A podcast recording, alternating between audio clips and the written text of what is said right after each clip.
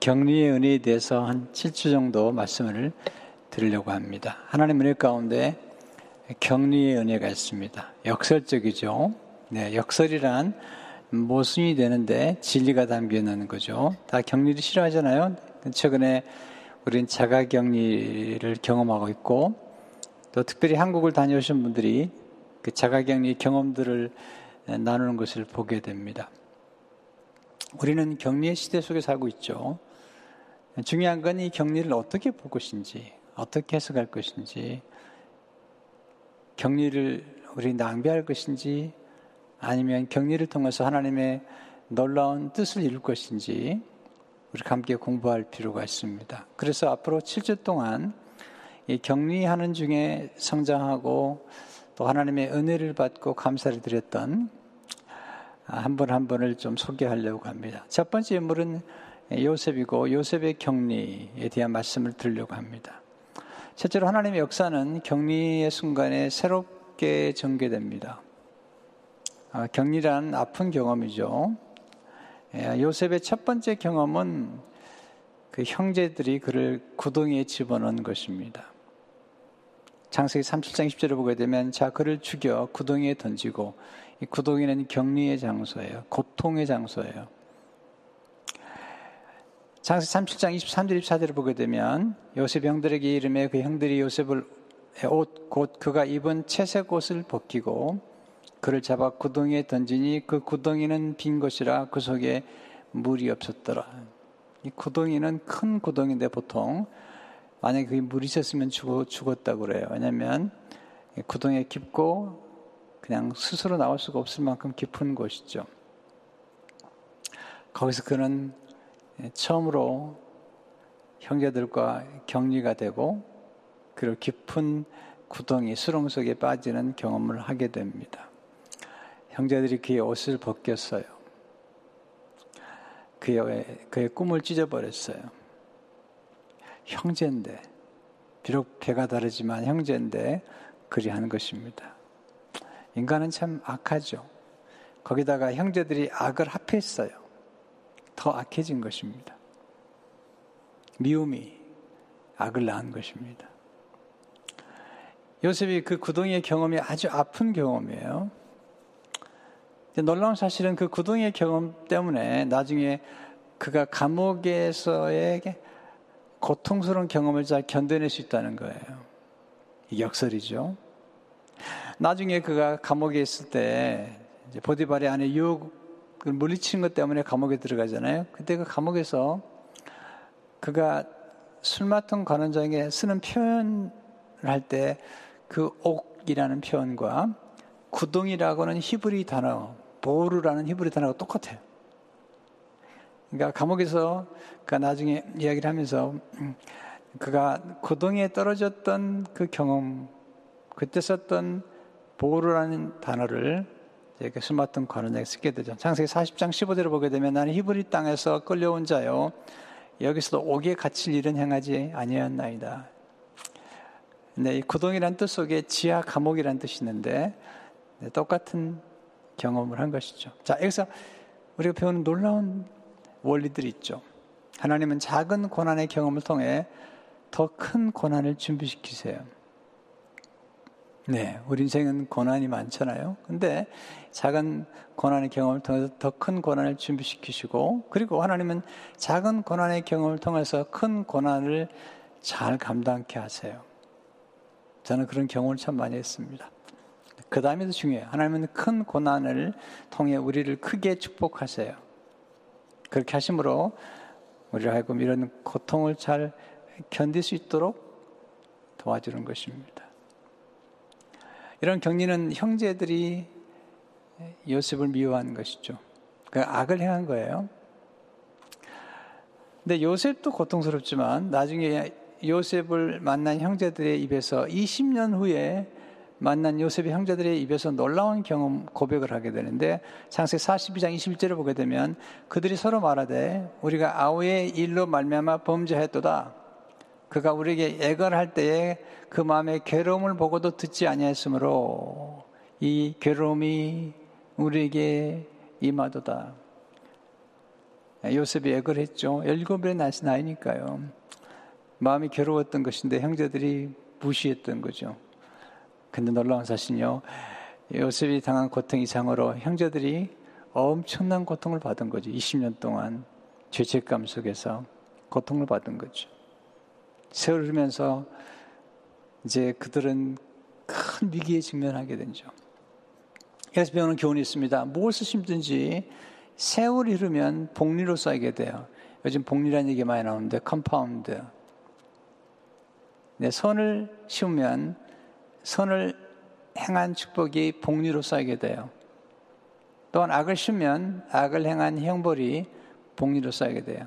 그래서 우리 매 순간 무엇을 심을지를 분별하고 선택해야 돼요. 근데 놀라운 사실은 이렇게 형제들과 격려하는 순간 요셉의 생애 가운데 새로운 차원으로 들어가는 놀라운 역사가 나타납니다. 격리의 순간은 경계의 순간인데 이 경계에서 놀라운 일이 벌어지죠. 한민복이란 시인은 모든 경계는 꽃이 핀다고 그랬어요. 경계의 순간은 경계선인데요. 이 경계선을 넘으면서 새로운 차원으로 들어가는 거예요. 그가 구덩이에 떨어지는 순간 형제들이 그를 애굽으로 파는 그 순간 그리고 애굽으로 넘어가는 그 순간 가나안 땅에서 애굽으로 넘어가는 그 바로 그 경계 순간에 새로운 역사가 탄생하면서 요셉 이전에 경험하지 못했던 놀라운 경험들을 하게 됩니다. 형제들이 그를 애굽에 팔아서 그리고 애굽으로 넘어가죠. 그게 창세기 37장 36절의 말씀이에요. 그 미디안 사람들은 그를 애굽에서 바로의 신하 친위대장 보디발에게 팔았더라. 가나안에서 애굽으로 넘어가죠. 격리를 통해서. 여기서 배우는 교훈이 있습니다. 하나님이 격리라는 경계선에서 일하십니다. 하나님 경계선에서 우리를 새로운 차원으로 인도하세요. 새로운 디멘션으로 인도하세요. 하나님 경계선에서 우리에게 새로운 만남을 허락해 주세요. 형제들과 이별함으로써 요셉은 새로운 만남을 갖게 됩니다. 자, 두 번째. 하나님은 격려를 통해서 우리를 준비시킨다는 것입니다. 하나님이 요셉을 준비시키기 위해서 그 형제들과 격리를 시켜버려요. 그가 갔던 곳이 어디죠? 보디바르 집에, 야곱에 갔는데 보디바르 집에 갔어요. 거기서 그는 네, 수렁에 떨어지는 경험을 하죠. 왜냐하면 구덩이도 바닥인데 더 깊은 바닥에 들어간 거죠. 왜냐하면 보디발의 집은 보디발은 그 당시에 경호대장, 시대장이잖아요. 바로 왕이에요. 그러니까 만약에 그 집에서 도망갔다가는 뭐 잡히면 죽는 거죠. 격리가 된 거죠. 말이 그렇지 요셉에게는 감옥 같은 곳이죠. 근데 거기서 놀라운 경험을 해요. 바로 그 격리의 장소에서 하나님이 기다리고 계셨던 거예요. 장세 39장 2제 3절을 보게 되면 여호와께서 요셉과 함께 하심으로 그 형통한 자가 되어 그의 주인 애굽 사람의 집에 있으니 그의 주인이 여호와께서 그와 함께 하심을 보며 또 여호와께서 그의 범사에 형통하게 하심을 보았더라. 격리의 문제가 아니에요. 하나님이 함께 하느냐 안 하느냐가 더 큰 문제인 거예요. 네, 격리의 장소에 있다 할지라도 하나님이 함께 하시면 그 장소가 은혜와 축복의 장소가 되는 것입니다. 거기서 그런 하나님을 만납니다. 그가 할아버지로부터 들었던 하나님. 요셉의 생각 가운데 하나님이 어떤 분인가를 말해준 건 사실은 야곱이라기보다는 그의 할아버지 이삭이에요. 왜냐하면 요셉의 어머니 라헬이 동생 벤자민을 낳다가 돌아가셨어요. 그때부터 네, 할아버지 이삭이 벤자민을 돌보고 요셉을 돌보죠. 엄마 없이 크니까요. 그리고 그들에게 하나님을 가르쳐 주죠. 하나님의 아버지 그 어떤 분인가? 그리고 이삭의 하나님 그리고 이삭의 아버지 아브라함의 하나님이 어떤 언약을 주셨는지를 요셉에게 말해 주죠. 할아버지들이 굉장히 중요해요. 할아버지의 신앙이 굉장히 중요해요. 할아버지 할머니의 신앙의 역할이 크다고요. 거기서 그는 이제 하나님을 만나고 놀라운 경험을 하게 돼요. 예, 장세 39장 3절 사절을 보게 되면 그의 주인이 여호와께서 그와 함께 하심을 보며 또 여호와께서 그의 범사에 형통하게 하심을 보았더라. 요셉이 그의 주인에게 은혜를 입어 섬김에 그가 요셉을 가정충모로 삼고 자기의 소유를 다 그의 손에 위탁하니 여러분 왕의 경호대장이라는 것은 굉장히 센스와 감각이 빠른 사람일 뿐 아니라 사람과 상황을 가장 빨리 분별하는 사람이에요. 그렇지 않으면 어떻게 그 당시에 세계 최고의 왕을 경호할 수가 있겠어요? 아주 탁월해야 됩니다. 근데 이 보디발이 요셉을 알아본 거죠. 그에게 가정 총매 일을 맡긴 거죠. 그 말은 뭐냐면 보디발의 집이 굉장히 놀라운 집인데 왜 놀랐냐면 그 집에 왕의 제수를 가두는 감옥이 있었던 거예요. 그러니까 가정총매된다는 것은 예, 이 보디발의 모든 재산과 모든 네, 일꾼들을 관리할 뿐 아니라 심지어는 그 집에 있는 네, 집이 얼마나 크면 왕의 죄수들을 감는 감옥까지도 다 관장하는 네, 그런 일을 맡긴 거죠. 여러분 사람들에게 뭔가를 맡기려고 할 때 우리가 뭘 봐야 될까요? 보디발은 타고난 사람이에요. 네 가지를 보았던 거죠. 첫째, 신뢰. 신뢰할 수 있어야지 일을 맡기는 거예요. 아무 일을 맡겨요? 네, 신뢰. 두 번째는 성실해야 돼요. 게으름 피우고. 네. 셋째는 충성돼야 돼요. 네 번째는 실력이 있어야 돼요. 아무나 가정총무 일을 할 수 있는 게 아니잖아요. 태도도 중요하지만 실력이 없으면 안 되는 거예요. 태도와 실력이 겸비돼야지 일을 감당할 수 있는 거죠. 그랬더니 하나님께서 축복해 주셔요. 장 39장 5절을 보면 그 요셉에게 자기의 집과 그의 모든 소유물을 주관하게 한 때부터 여호와께서 요셉을 위하여 그 애굽 사람의 집에 복을 내리심으로 여호와의 복이 그의 집과 밭에 있는 모든 소유에 미친지라 주인이 그의 소유를 다 요셉의 손에 위탁하고 자기가 먹는 음식 위에는 간섭하지 아니했더라. 요셉은 용모가 빼어나고 아름다웠더라. 자, 그 형제들과 있으면서 경험하지 못했던 놀라운 경험을 하는 거예요. 그 형제들은 요셉을 우습게 여겼습니다. 그의 잠재력을 아주 과소 과소평가했습니다. 그를 인정하지 않았습니다. 근데 보디바를 만나면서 그는 여섯 가지를 경험하게 되는데 첫째가 인정을 받아요. 여러분 인정받는 기쁨이 얼마나 좋은지 아세요? 두 번째는 놀라운 성취를 이루어요. 보디바의 집에서 놀라운 성취를 경험하죠. 셋째는 환영을 받아요. 형제들은 그를 버렸는데 네, 보디발은 환영을 했어요. 그를 용납했어요. acceptance. 또한 그에게 권위를 줬어요. 권위. 네, 그의 집에서 채색 옷을 입었을 때와는 비교할 수 없는 부디발의 집안에서 모든 것을 관장할 수 있는 권세가 주어진 거예요. 또한 그가 경험했던 것은 풍성함이에요. 하나님의 축복하심으로 풍성한 역사를 경험하는 거죠. 하나 더.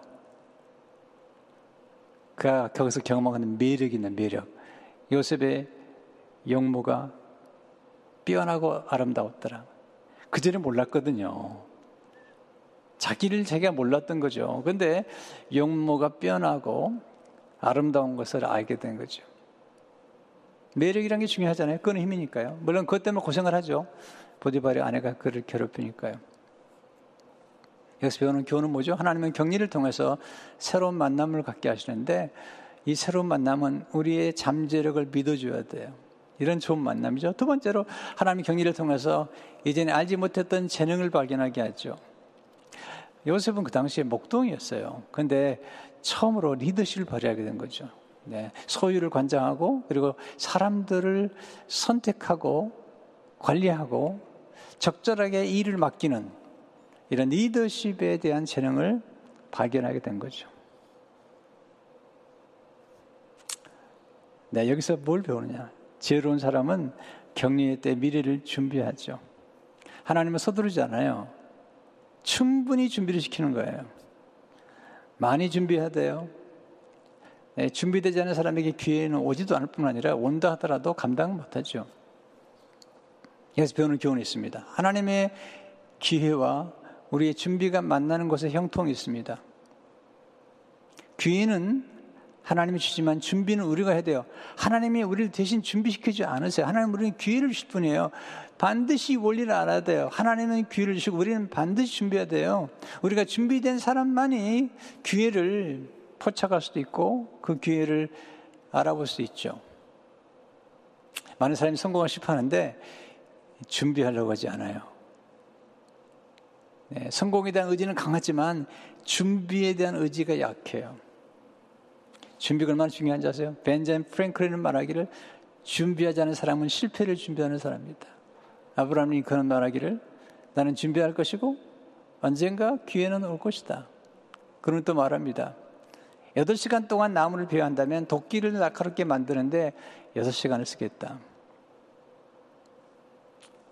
오늘 주어진 일에 최선을 다할 뿐만 아니라 미래를 준비하는 사람에게 또 다른 기회가 찾아오는 것입니다.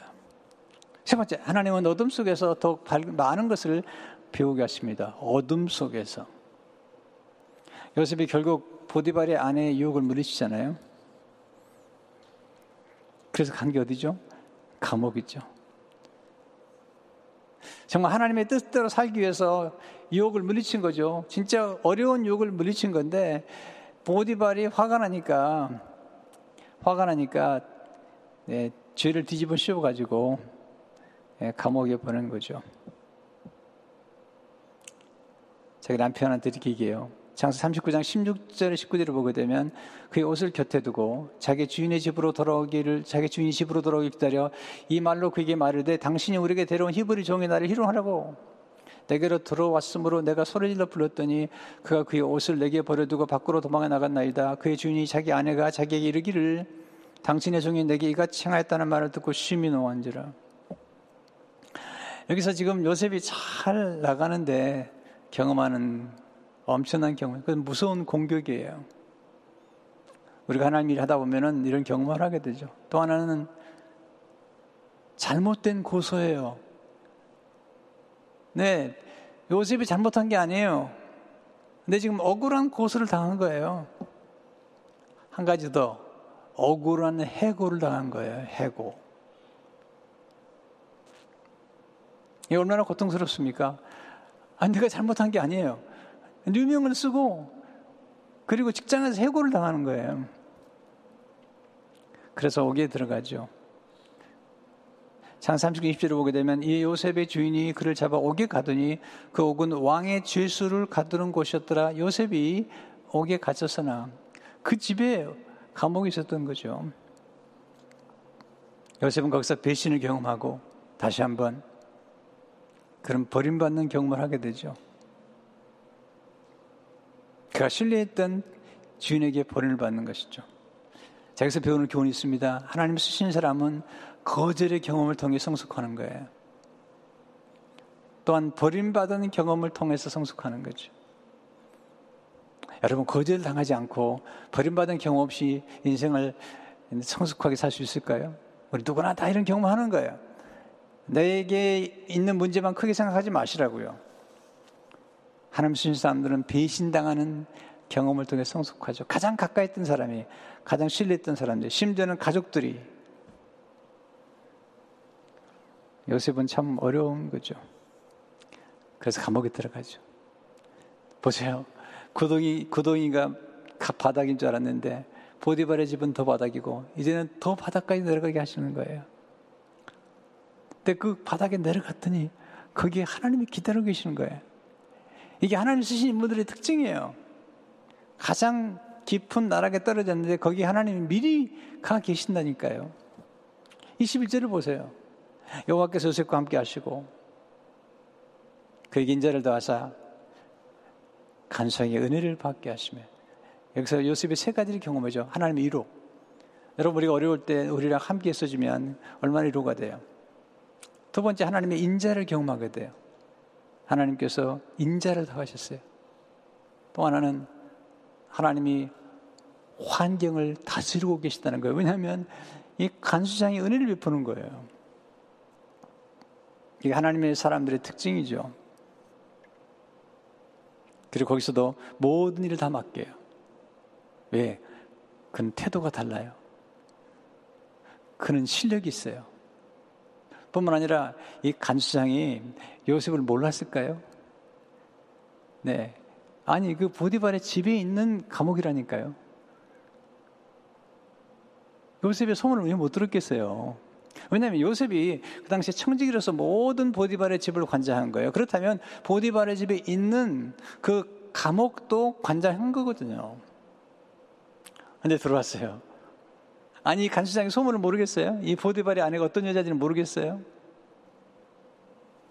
그래서 12집 3절을 보세요. 간수장이 옥중 죄수를 다 요셉의 손에 맡김으로 그 재반 사물을 요셉이 처리하고 간수장은 그의 손에 맡긴 것을 무엇인지 살펴보지 아니하였으니 이는 여호와께서 요셉과 함께 하심이라 여호와께서 그를 범사에 형통하게 하셨더라. 놀라운 경험을 한 거죠. 재밌는 것은 감옥에 있는데 형통했다고 쓰잖아요. 여기서 배우는 성경적 형통의 원리가 있어요. 성경적 형통은 하나님이 함께 하시는 거예요. 그게 제일 중요한 거예요. 하나님 함께 하시면 형통하는 거예요. 두 번째, 성경 형통은 머무는 곳에 열매를 맺는 거예요. 자꾸 사람들이 여기 오히려 하는데 자기 머무는 것을 귀진히 여기질 않아요. 요셉은 달라요. 보디바라 집에서 감옥에서 열매를 맺어요. 결과가 있어요. 또한 성경 형통은 머무는 곳에서 주어진 일에 최선을 다하는 거예요. 자꾸 어떤 분들도 어떤 일이 주어지면 그 일을 하찮게 여긴단 말이죠. 그게 좋은 게 아닙니다. 요셉은 바닥에서 보화를 발견해요. 가장 어두운 깊은 곳에 보화가 담겨 있어요. 하나님 그렇게 말씀하세요. 이사야 45장 3절을 보게 되면 내게 흑암 중에 보화와 은밀한 곳에 숨은 재물을 주어 내 이름을 부르는 자가 나 여호와가 이스라엘 하나님 줄을 내가 알게 하리라. 네. 흑암 중에 보화가 뭐죠? 교육이요, 교육. 네, 거기서는 배워요. 네. 하나님을 배워요. 하나님의 원리를 뿐만 아니라 애굽의 애굽의 문화와 언어와 애굽의 정치를 배워요. 바바라 브라운 스테일러는 이렇게 말합니다. 오히려 나는 빛 가운데서는 절대 배우지 못했을 것들을 어둠에서 배웠다. 번번이 내 인생을 살리는 교훈을 얻으면서 배웠다. 그러니 결론은 하나다. 나에게는 빛만큼이나 어둠이 필요했다.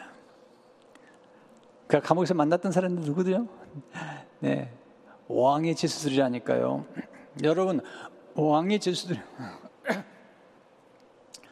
지수도요, 다 똑같은 지수가 아닙니다. 왕의 지수들을 보면은 품격이 달라요. 그 당시에 장관들이에요. 그 당시에 관원들입니다. 또 다 죄가 있어야 감옥에 가나요? 지금 요셉이 죄가 있어서 감옥에 갔나요? 지금 한국에 감옥에 들어간 분들 가운데요, 뭐 대법원장도 들어가 계시고, 뭐 대통령도 들어가 계시잖아요.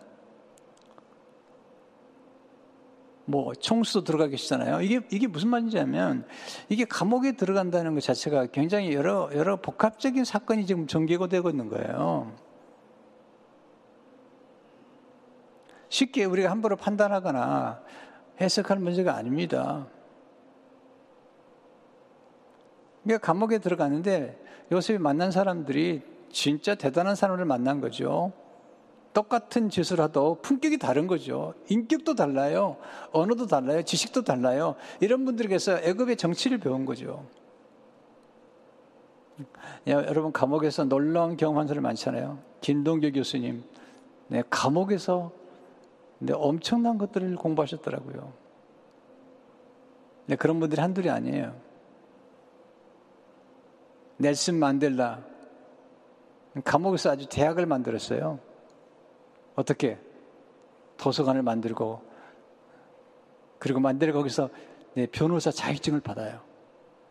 공부해 가지고 그리고 함께 있는 죄수들을 공부해 가지고 그들을 인물로 만드는 거죠.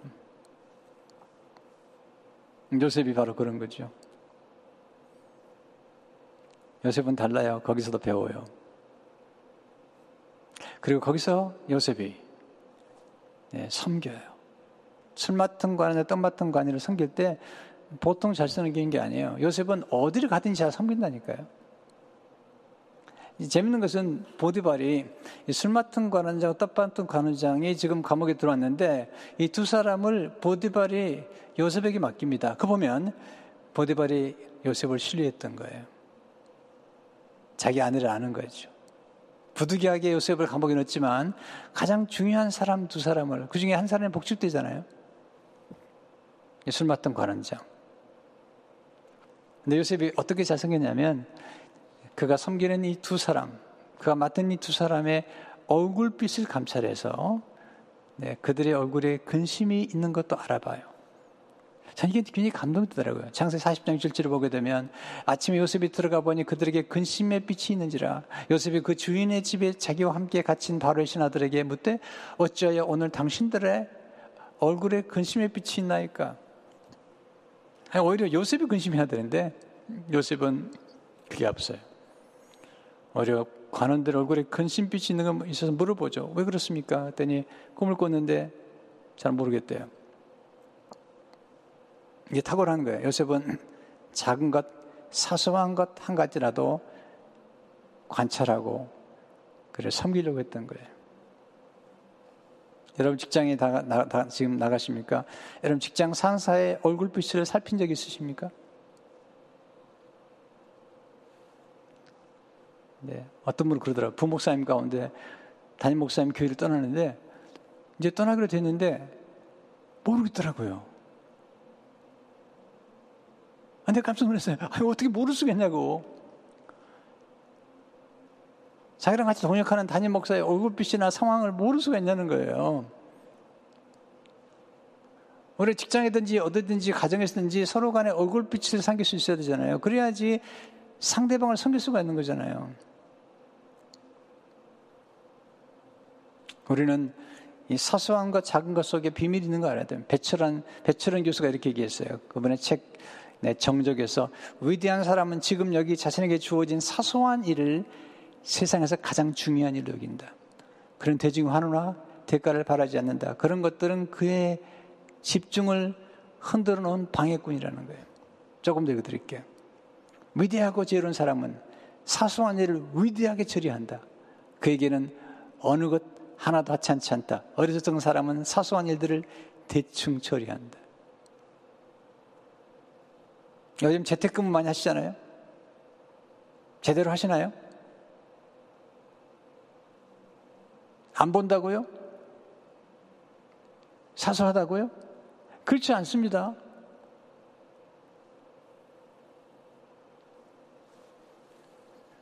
하나님 쓰신 인물들은 머무는 곳에서 주어진 일에 최선을 다하는 거예요.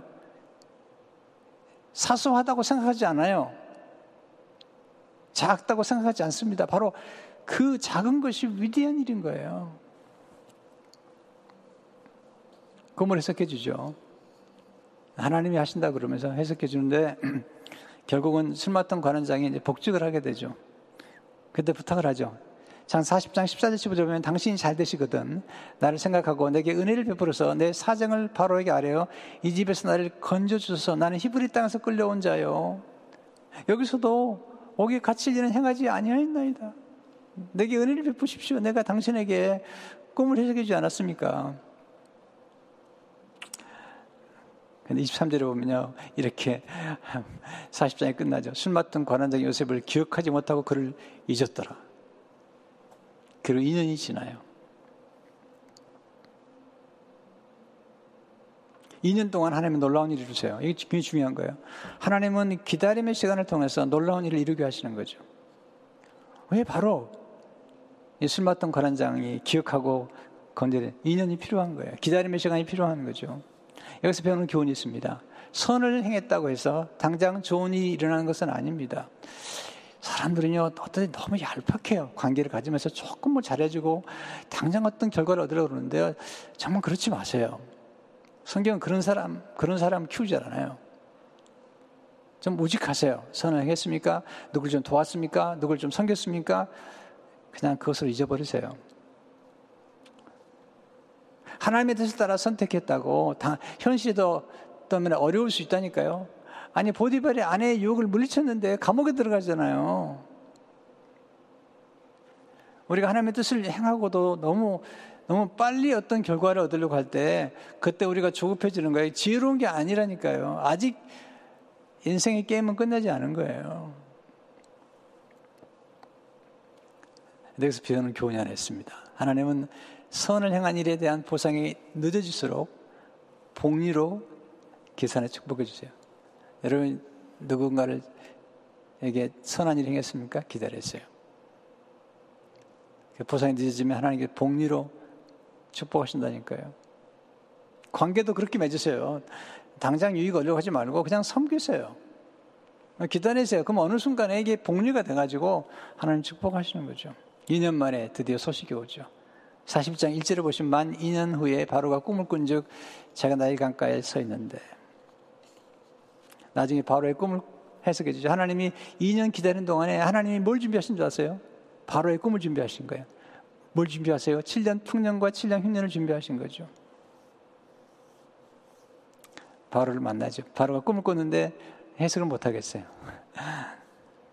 장세 40장 15절 10절을 보게 되면 바로 요셉에게 이르되 내가 한 꿈을 꾸었으나 그것을 해석을 한적 없더니 들은즉 너는 꿈을 꾸면 들으면 능히 푼다더라. 요셉이 바로에게 대답 이르되 내가 아니라 하나님께서 바로에게 편안한 대답을 하시리다. 아, 저는 이게 너무 감동이 돼요. 내가 아닙니다. Not I, but God. 하나님이 하시는 겁니다. 그 2년 동안에 그의 신앙이 무르익었습니다. 아, 사람 의지할 게 아니구나. 술 맡은 관원장을 의지할 게 아니구나. 내가 의지할 분은 하나님 뿐이구나. 그리고 꿈을 해석해 주죠. 그리고 아무것도 기대하지 않아요.